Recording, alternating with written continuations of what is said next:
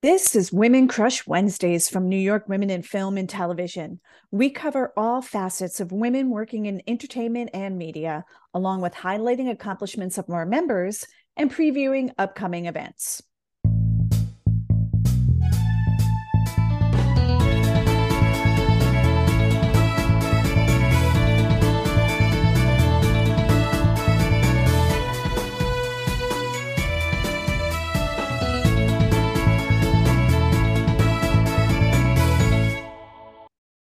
Welcome to another episode of Women Crush Wednesdays from NYWIFT. I'm Tammy Reese and happy to be here with my co-host, Janine McGoldrick. Hey, Tammy, so glad to be back with you and wanted to say thank you for capturing all of those wonderful Muse red carpet interviews, which we featured on the last episode. You and Lakisa did such a great job for us, and it must have been so exciting to be able to have that opportunity. It was very exciting, Janine. It was my first time attending the Muse Awards in person. It was nice just to be there with the NYWIFT family and be on the red carpet and interview some of the most amazing honorees. What was your favorite?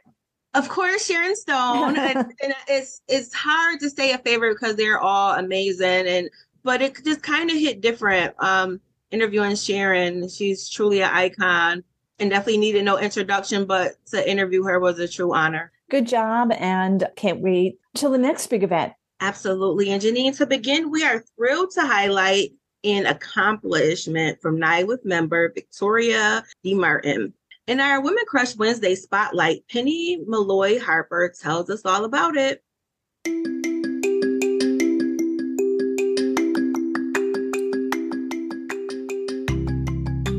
Hi. I am Penni Malloy Harper. In this member spotlight segment, we are shining the spotlight on NYWIFT member Victoria DeMartin. She is in development for her first feature film. Victoria is a writer and director and has written and directed five short films. Her newest project and feature film called The Cutting Room Floor has been selected by Movie Maker magazine as one of their 10 films this year to partake in the production services program and was also selected for the From Script to Pre-Production Lab run by NYWIFT member Elizabeth Page. Victoria's first feature film in development, The Cutting Room Floor, is about a film director, but more importantly, tells the relatable story of an ambitious young woman facing the choice between taking the next steps in her romantic life versus her career. This feature film, currently in development, is being produced by a team of female filmmakers. Congratulations, Victoria, on your project and much continued success. Work, Victoria.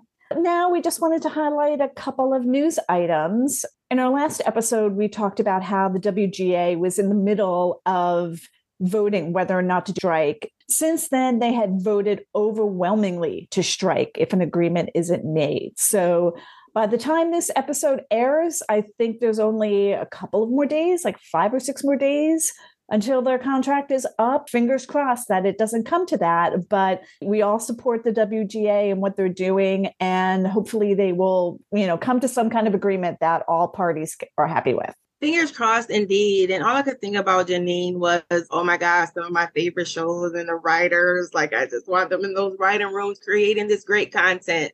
But we definitely are in support some good news about the upcoming Cannes Film Festival. Andy IndieWire reported that once again, the festival will feature more female directors Ooh. in its diary competition section than ever in its 76 year history. This year, it will be the first year the fest includes six films from female directors competing in the Palme d'Or. This includes the second Black woman to ever earn a slot in the competition lineup.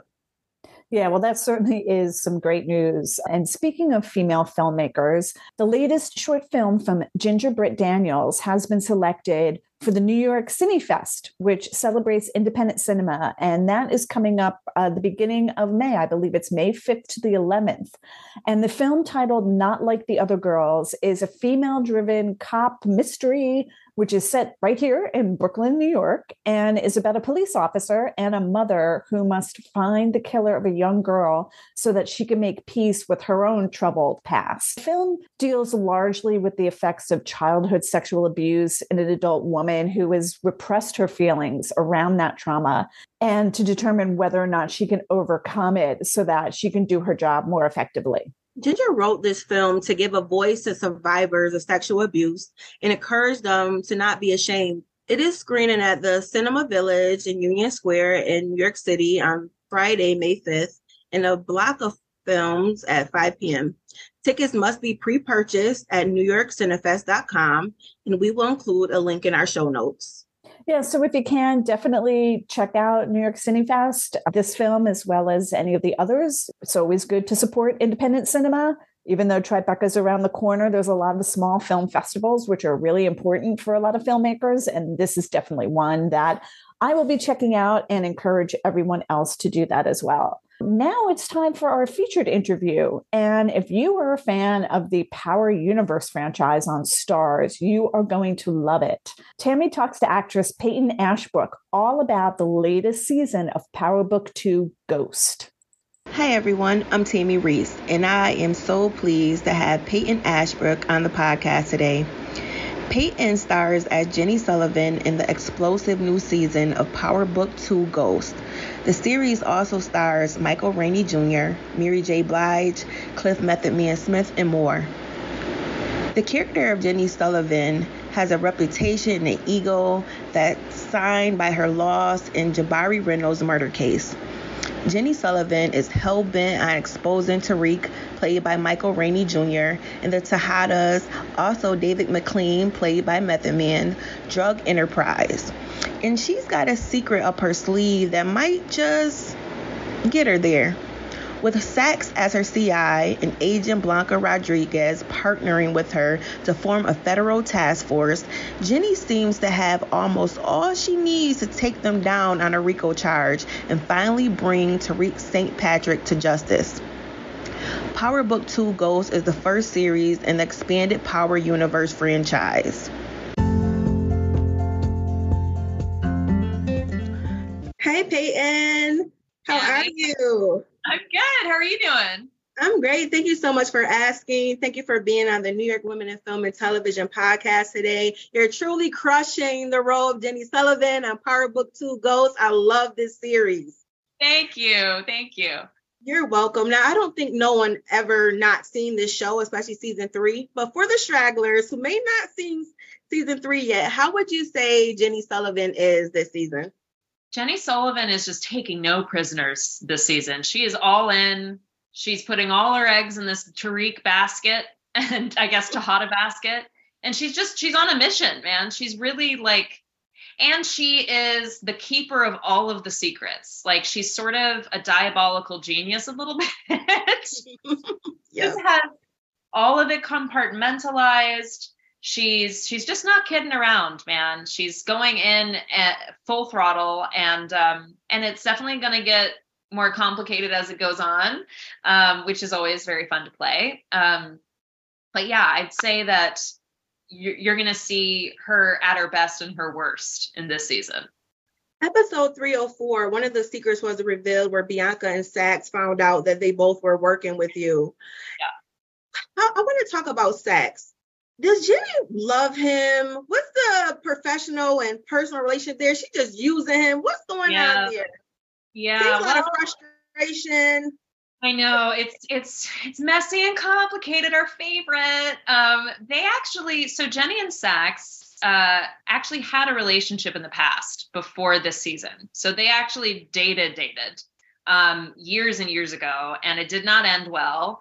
It ended in such a way where, like, I, I think in the pilot of Ghost, you hear Jenny saying, Oh man, I should have gotten that restraining order against you to Saxe, where it's just like a little too much. He's a little too much. He's a little like graspy, and she can't, you can see her like, No, we're not like that. We're not good in that way for each other. She doesn't see that. However, this is the thing about Jenny. She takes all of her emotions and she just shoves them down deep, deep, deep inside. So there's things that are very unconscious that are running the show that she doesn't obviously realize. So I, when I'm embodying Jenny, feel a lot of love for Saxe, but there's no way that she can let that happen.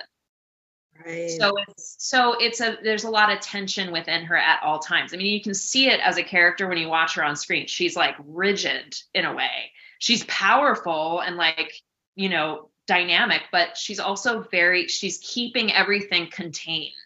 And uh, as a woman often has to do in the in the sort of world that she exists in, right? Like to to a lot of women in that are working as prosecutors or or defense attorneys like your emotions can't come into play because people are going to judge you about it. They're going to say you're a woman, you can't handle what you're doing. Um, and so it was ingrained in her for a really long time that this is what I have to do to be successful. This is this is the way to be an ambitious attorney. Um, and unfortunately, that means she's sacrificing a lot of her more um, her softer qualities. She's just not able to be soft. Um, and so and it, for her to reckon with her feelings for Saxe would require her to be vulnerable. And at this point she's just not able to do that. She she's not in therapy you know like she's none of these characters are in therapy. Um right. so so it's like fun to play that because there is so much tension there. Um and she does i believe love him but she she hasn't even admitted that to herself especially right now especially that he's her ci like she can't even sleep with him anymore because it would just mess everything up. She's she's the only one that realizes that like you can't do that and expect this to go well and expect people to stay alive. She's she's more and more understanding the danger that she's in, that she's that she's putting other people in. Um and that uh, you can see it in her relationship with Lauren, you know, like I think there's a ton of guilt there in the fact that Lauren almost died.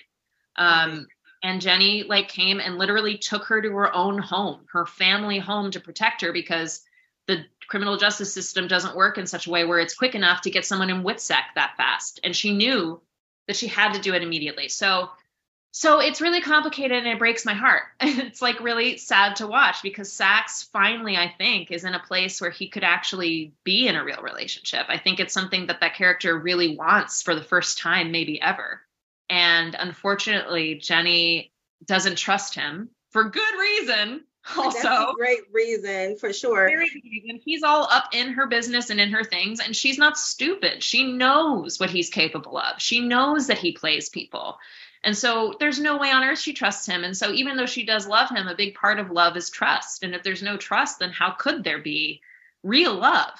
Absolutely. I seen a meme online that said Blanca and Jenny is the all up in your business team. I was like, I love it. Yeah, love it. we're right there. It's like, oh, Tate, you want to hit on uh you want to hit on your new girlfriend? Nope. How you doing? We're here. We're gonna eat your cookie. I know. I love it. It's so funny. We're we're up in everybody's business. It's it is what it is. it is what it is. Does Jenny really care about Lauren though, or is she like a pawn in Jenny's agenda? Well, uh, so in the last episode in 303, there was actually a scene that was cut that which happens all the time. But there is a scene cut that that gives us a glimpse into why Jenny is doing what she's doing. And and it was really also, I should say, important to Courtney uh, that Jenny is not like a Karen, that she's actually like a three-dimensional, well-rounded person that actually does care, um, whether or not she expresses it emotionally. she does deeply care about people and she wants to like save the world. That's like what she's trying to do, right? Protect everybody and put the bad guys in jail. And so when it comes to Lauren, I think there is definitely that was sort of the first um, shock to her system when she found out that Lauren, the attempt on Lauren's life happened, and uh, and she feels responsible for that. She would. I think any human being would. And so she does care for her in that sense and she's also she also deeply cares about this case not only because she's super ambitious and she doesn't like to lose i think there is an element of this girl did not know what she was getting into with this guy and i think there's a little bit of projecting happening when jenny with this like obsession with tariq as some people are calling it on twitter that like this guy is the reason that people want to kill you and she does not seem to understand that And I think that's very triggering for Jenny. So, but anyway, this scene is actually the first time that was cut where we got to see kind of why Jenny is doing what she's doing. And I think even if that scene made it in, I'm sure people would say that that's just Jenny manipulating the situation or manipulating Lauren. And that's very possible. But all I can really speak to is when I'm embodying her, I feel uh, I feel a deep connection and like worry about Lauren, the character. And because if she dies, that means that Jenny failed. So it's also in that way, it's sort of a but but again, she just keeps everything very close to the chest and you don't get to see glimpses into what's really happening there. So hopefully one day they'll they'll uh, release these all these amazing deleted scenes, but but it was that informed me as the actor in playing her uh, greatly for the rest of the season. So hopefully the the like echoes of that scene that we didn't get to see, you know, reverberate throughout, and you kind of get more of a glimpse into like Jenny is not just that she's super obsessed. That would be too easy. It's much more complicated than that. She's not even fully aware of how much she's caring for the people that are in danger around her um, because she can't because she feels like in her eyes that she couldn't do her job if she let the emotions come out and if she really let herself care outwardly about people, she believes she would lose. And so she can't lose because that's that means people would be dying. I know that's right, for sure. yeah. Now, lastly, I would ask you because in 304 we seen Detective Whitman get murdered by Monet. Yep. Now, what can we brace ourselves for without giving too much away regarding the task force and more ampness that's going to happen? Yeah, I mean, you'll definitely see you'll definitely see the re- repercussions of that and how it lands on me, on Jenny, on Saxe, and on Blanca. I think it just makes everything a lot more real. It's mm-hmm. like if Lauren was the sort of first um, hit that made Jenny jump into action and realize like how serious this is and how she cannot lose. Um, this is only going to amp that up more and make it more important for them to just keep going. Um, because, you know, I think for some other folks that might scare them away from the task at hand, but that's just not how Jenny rolls. She's not going to be intimidated. Um, she's just too strong for that, which is really fun to play. But it's also like, you know, it's risky. It, she knows that there's danger afoot and that this is that, that they're not fully protected. Um, so it's gonna get it's it's gonna get worse. It's gonna get messier. More complicated. Worse and messier but that makes for a hit tv as power That's right. Book two goes as a hit tv series. Yeah. thank you so much paton for your time. Keep up the amazing work. Thank you so much. Thank you for having me Well, after that interview, I definitely have to start watching. And Tammy, I think a year or so ago, you had an interview with another actress from the Power Book universe who was also a Muse recipient at the time, correct? Correct. And that is Patina Miller. She's in Power Book three, Raising Kanan. It was awesome to interview her. I just love the Power Universe, and I highly recommend everyone to watch the series. I just love the cast. Mary J. Blige is in it. Um, Method Man, they're big music stars turned actors and do an amazing job as part of this universe. And it's also produced by 50 Cent, who's been a long time music artist who turned producer. And just to see this Black um, television show branch off to numerous series, um, it's like ever changing and ever evolving. Just to see it from the first show and now it's tons of different spin-offs later. It's very interesting and great cinema, great cast, great writing. Um, I just love it. And Paton does an amazing job in this role. And I'm looking forward to see the rest of this season three play out. Do you watch all of the uh, spin-offs from it? And, yes. and if so, which, which, is your, like, should people start off with the first one and then go one, two, three, four? Can you skip around? Yes to understand it, I would definitely recommend start with Power. That's the first one. Power Book Two is this one, is the second spinoff, um, Ghost. And then you have Power Book Three, Raising Kanan, which is actually like a a prequel um to one of the characters named Kanan from the first um TV series. And then you have Power Book Four, Force, which is a spinoff from another character from the first show, Tommy Egan. But I definitely recommend starting from the beginning just to understand the different characters and how they all tie into the first series. That is really great. And I, I really want to, to start watching it because I know you have such a strong passion for it as well.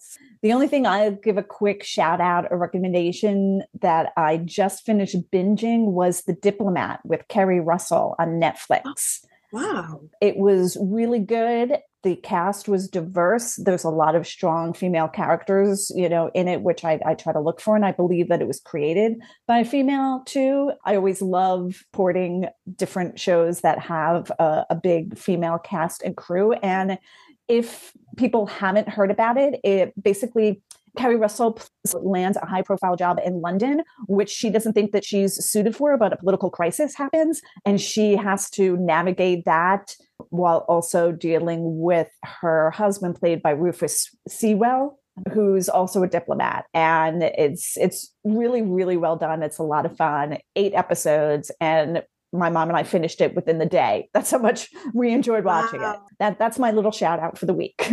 Awesome. And I'll give one last shout out. It's not out yet, but June 18th, the Walking Dead spinoff, Dead oh, City, is coming on AMC. Shameless plug as a Walking Dead universe fan. So I'm looking forward to seeing that in June. The Walking Dead never dies. Never. no matter how many zombies die, The Walking Dead will never die. we also have a great recommendation that Leah sent in to us. So let's hear what she has to say. Hi, this is Leah, and I'm recommending an episode of the Throughline podcast. It's a history podcast from NPR, but there was a recent episode about the film industry, everyone, everywhere, all at once, and specifically representation in film over the course of its in, from its inception to the present day. And it's a fascinating look at what representation means, um, what it means to be seen, how how and why it matters. They interview Alison Bechdel of the Bechdel test and uh, discuss the value and limitations of applying that to screenplays and films. It's fascinating, and uh, I highly recommend it. It's a great listen. So check it out. Well, listeners, uh, do you have a recommendation for us, an accomplishment or a story you'd like to share? Would you like to be featured on an upcoming episode, or do you have a segment idea? We would love to hear from you. Give us a shout at communications at nywift.org. That's communications at nywift.org. And also be sure to be subscribed so you never miss an episode. If you are enjoying the podcast, then leave a review as it helps others find their way to us. Yeah, so thank you everyone for joining us. Thank you, Tammy, again for co hosting and always bringing us wonderful interviews like you do. Till we meet again, keep on crushing it.